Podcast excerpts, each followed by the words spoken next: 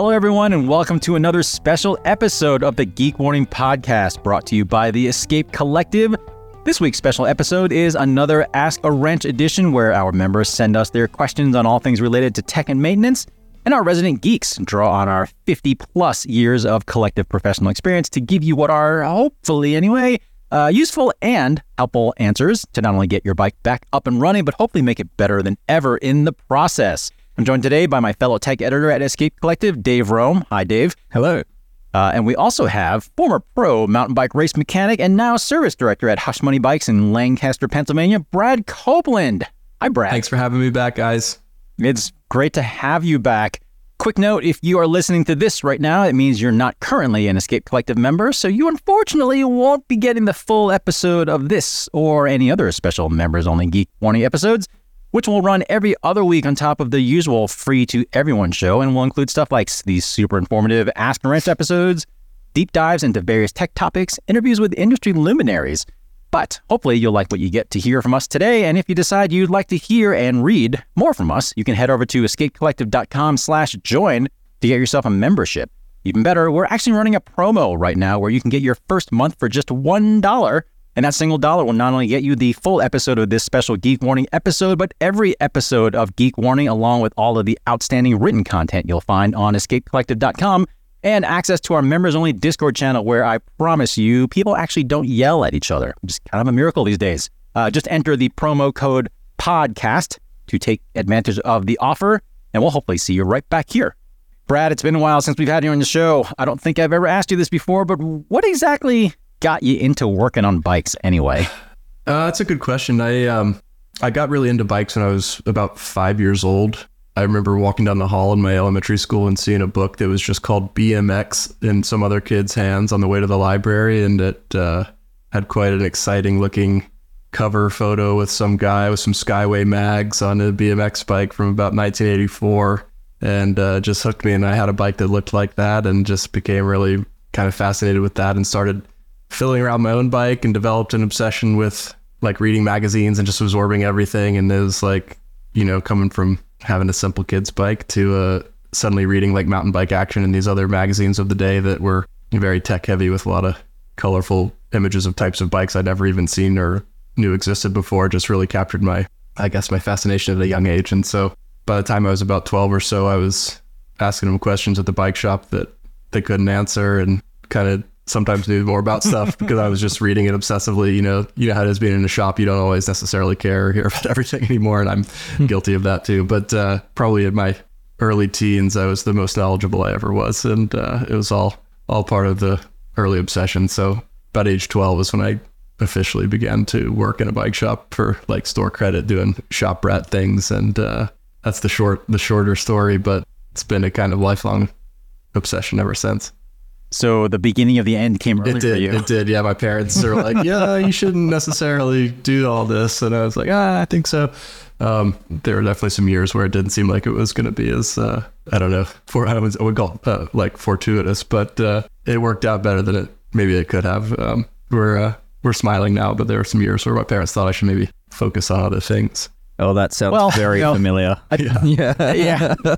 I, I think there are plenty of us out there though uh, that are happy that you found that. Thank you, Mr. and Mrs. Copeland. I'm sorry, your son has turned out just fine. uh, Dave, I've been off for the last couple weeks, so I haven't gotten to ask you this question for a little mm. bit. I'd like to know about your latest tool purchase, or since it's been a couple weeks, I should probably say purchases, since I'm sure there's been more than one. My issue with writing about tools now and having a, a regular column for tools is that uh, occasionally people mention things that I might have tried in passing but can't really remember how they rate and compare. And I end up being like, I really should have an opinion on that. So I end up buying things. So uh, last night I bought three new Phillips screwdrivers, which I, am very confident are not as good as the ones I already have, but I, I need them to make a point about it. Yeah, I don't know. This this column is wasting my money. Dave, at what point is this job going to actually cost you money? Oh, it's already way, way beyond that. Yeah. I mean, I remember working for a for a distributor like I don't know more than ten years ago, and uh, I was living at home, so that helped. But I think I was like top fifty customers in Australia for the distributor, just on like my staff account. Yeah. So yeah. Anyway, yeah, it's uh, it's expensive to to be in this role for me. it's, it's expensive to work for Escape Collective. All right. Well, uh, we've got a pretty big list of member submitted questions to get through today. So uh, I think without further delay, let's go ahead and dive in, shall we? Our first question comes from James in Brooklyn, New York. Uh, said, Hi, folks, longtime listener, first time caller. James has got a set of Wera hex keys and loves them, but needs a set of hex bits for his torque wrench. The various hex bits he's had at the bottom of his tool bag are not cutting it. Go figure. He doesn't like to have a set of Torx bits as well. Uh, what kind of suggestions do we have for James? Uh, Brad, I know you're our special guest today, but I'm going to start with Dave on this one because I think it's safe to say that he very much has an opinion on I have no Yeah, I think I think Brad has a very valid opinion as well. I think our opinions might align quite quite closely as well. For that demand, I would I'd probably name two brands, which is PB Swiss and Wera. Uh, PB Swiss for me, I, I tend to experience better durability from, and depending on the bolt, better fitment from. Uh, especially like uh, yeah, some sometimes like the PB Swiss Torx bits can actually be too tight fitting, so like they won't fit into all say uh, Zipp stem bolts is one that comes to mind. Uh, whereas Wera sort of tends to be a little bit, uh, as long as you stay away from their their holding function bits, which actually have a, like a taper to them. Uh, yeah, they tend to be a bit more uh, forgiving in ter- terms of what they'll fit. So, uh, yeah, I'd say pick one of those and away you go. Brad, I'm I'm keen to hear what you've been using. Well, I think Dave and I found each other because we do share a mutual uh, fascination with lots of the same things, and so it was, Kindred spirits, you two. uh, whether whether it's a coincidence or not um, is a is another story. But I think in this case, probably our experience has led us to the same conclusions. Uh, I personally use PB Swiss bits. One of the most recent, speaking of Dave's recent tool purchases, the most recent tool purchase for me was the Abbey bit holder. Abbey Bike Tools just came out with a bit Oh, yeah, holder, yeah. Uh, lovely little aluminum one, a little bit more durable and just With a s- nice strong magnet. in it. it's yep magnet in there so they don't fall out and they kind of just feels like all Abbey things just has a nice quality um, finish to it also I would you know in my box personally I keep and in my drawer at the shop uh, PB Swiss but I have used the the Wera stuff as well and it's super good and maybe if you've already got a set of Wera you know L or whatever hex keys you have at home maybe if you want to keep it matchy and maybe earn some style points you can keep it all in the family and keep uh, a set of bits from Wera as well Yeah, I mean that that Abbey Bike Tools uh, bit holder is is totally extra as far as things go. Like it's just beyond, but uh, it's super nice. And if you're yeah, if you're looking for a, a lovely bit holder, I mean that's that's hard to beat. And you can buy it from them empty, or you can buy it with Wera bits in it. That might actually be a nice option if you if you're looking to treat yourself this time of year. stocking stuffer for your mechanic friends. yes, exactly. Hint, hint. Exactly. And the magnet and that's awesome. Like it's strong enough that it'll it'll hold the whole bit holder onto like anything yeah, any any sort of steel surface, but it'll it's also then strong enough to like hold the driver that you you plan to use with that bit holder. So it's a it's a very nice feature. But uh yeah, if you're looking for something a bit more portable, then my favorite little bit holder is uh from PB Swiss again. They do a little ten bit plastic holder that's just a straight line of bits and those are, are super nice with how how smoothly they let go of the bits. So yeah, a few a few options there to consider. I've got a question for the two of you, Hmm. actually. So I think it's pretty easy to recommend uh, one of those two bit sets when they're new. Uh, however, for people who are regularly using this stuff, either in a shop setting or in a home setting, what about longevity in the sense that you know, even top notch stuff doesn't last forever? So, how is someone to know when their beloved bits might be starting to be worn out? I would say if you're starting to experience some loose fitments, or if you could actually see, I mean, I think this is kind of common on the T25 when you start to see it kind of under its own torque, kind of start to spiral out of uh, center a little bit. I mean, you have to kind of consider the application of these bits too in a certain way and how much torque you're applying because that on a bit like we're talking about, they're so nice and the steel quality is so good that it takes a lot of effort to really do that. Yeah. But if you're if you're working with some like I don't know more economy pricing kind of bits that aren't maybe quite as nice or the tolerances aren't as perfect, you might start to see some wear or distortion in the bits that could suggest it's Yeah. time. But even then, you have a little life left in them. I mean, some of the tools Yeah. across the shop at other workstations uh, in my shop are uh, probably due for replacement, but they're still in use right now. Yeah, uh, I'd say like something like a PB Swiss bit. I mean, I'm I'm absolutely making up this figure, but I'd I'd uh, assume it gets about ten times the lifespan of like a cheap generic bit that comes with most torque wrenches or or comes with most bit based tools. So it, it really is quite an impressive little product. But yeah, I mean, on top of what Brad says, I mean, normally you you experience wear on the bit and, and on your hex keys or on your Torx keys at like the very edge of the the tool tip because that's sort of you know you're, you're normally putting the most strain on those on like really shallow fasteners.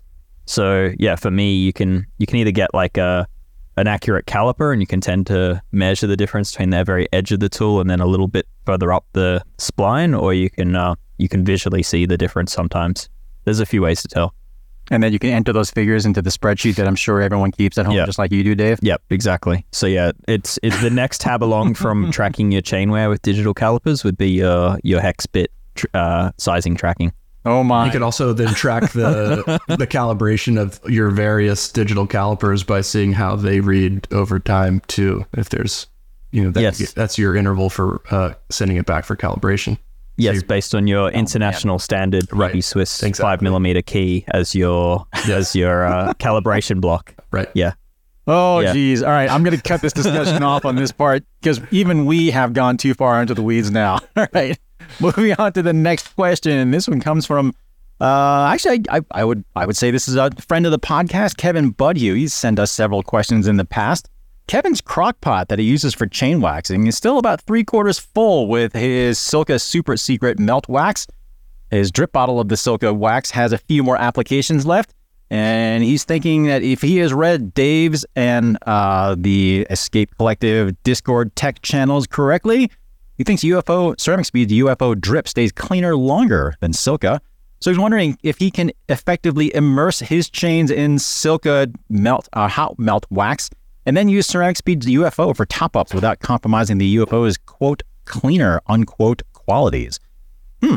What do we think? Yes. I'll defer to Dave on this. I haven't used the Silca hot wax in the crock pot myself. No, you can definitely do this. Okay. Uh, so yeah, uh, it's uh, any of the high quality drip waxes will work as a as a top up lube on top of say Silca or Molten Speed Wax, uh, hot melt wax. But yeah, the why I prefer the Ceramic Speed UFO all conditions, I think it's now called Yeah. uh, is is just simply that it's it's one of as far as drip lubes go, it's probably the closest thing to hot melt wax uh, in terms of its properties and and how hard it sets and how uh, clean it runs. Um, so for me, it makes sort of the perfect top up lube. So yes, absolutely, you can do that. Uh, and yeah, there's very little issue in terms of putting it back in your into your crock pot after that. I personally still prefer to pour a little bit of boiling water over over the chain before putting it back in the crock pot, just because it keeps the wax that much cleaner. But you don't have to. Yeah, I mean, I, I definitely mix and match a fair bit as well. I mean, I think not entirely sure what I have in my crock pot, uh, crock pot at the moment. I think it's molten speed wax. It might be still. It's one of those. Beef stew. A bit of fun, Um, yeah, fondue. maybe a little bit of fun. Oh, is that where that smell's coming from? Okay. Um, but then I, I definitely use a variety of like it's kind of just whichever higher end or higher quality drip wax I have on hand to, to top off from there. Uh, it hasn't been an issue for me that I've found. Um, Dave, you're gonna you're gonna smack me for this. I know, but I do occasionally use squirt. Mm, I do use squirt. I know that you don't regard that as well for a variety of reasons. It is kind of stickier and it doesn't run quite as clean. However, in some conditions, I've also found that it lasts a little bit longer. Uh, it's certainly easier to find too. So sometimes it's just kind of harder to get some of the other stuff. Yep. But one thing I wanted to mention, I think I've mentioned this in other uh, Geek Warning pods in the past as well. If you have that crockpot, for example, and you have, and you're finding that you're running that crockpot for an awfully long time and you're just not going through that much wax, keep in mind that you don't have to dump the whole bag into your crockpot. Um, and you generally don't actually need that much hot melt wax to submerge submerge your chain completely. Uh, so I actually prefer to just not use that much wax in the pot uh, for a couple of reasons. It, it means that if you do contaminate a batch, that you're not going to contaminate a whole bag. Uh, it also heats up a lot faster, so just find that my crock pot is not on for as long. And yeah, when it does eventually get dirty, you just kind of like get rid of the partial bag that you have in there and dump in dump in a fresh batch, and then you're good to go. Or you could go over the top and do what Adam Kerin of Zero Friction Cycling does, which is to run two crock pots. Uh, so you split that bag into two, and then the one crock pot becomes your your first dip. So it it flushes out the wax and kind of uh, yeah cleans out the chain, and then the second one is the the clean wax for the the final thing. Personally, I know that system works. I know people love doing that, but I still would rather just pour boiling water over the chain and then just have one crock pot on the go. Sorry, I did say that we were only going to give you a snippet, did I not? Uh, well, lucky for you, I know you only got about 10 or 15 minutes here. You got about another hour or so that you missed. And if you want to get all of this week's Ask a Wrench special episode of Geek Warning, we're still running a promo. So head on over to escapecollective.com slash join and enter the code podcast in all caps at checkout so you can get your first month for just $1. I timed the process myself actually of signing up, and I can verify that you can actually be back here for the rest of the show in about 90 seconds. So, if you want the rest of the show, quit messing around and sign up, and we'll see you back here in 90, 89, 88, 87.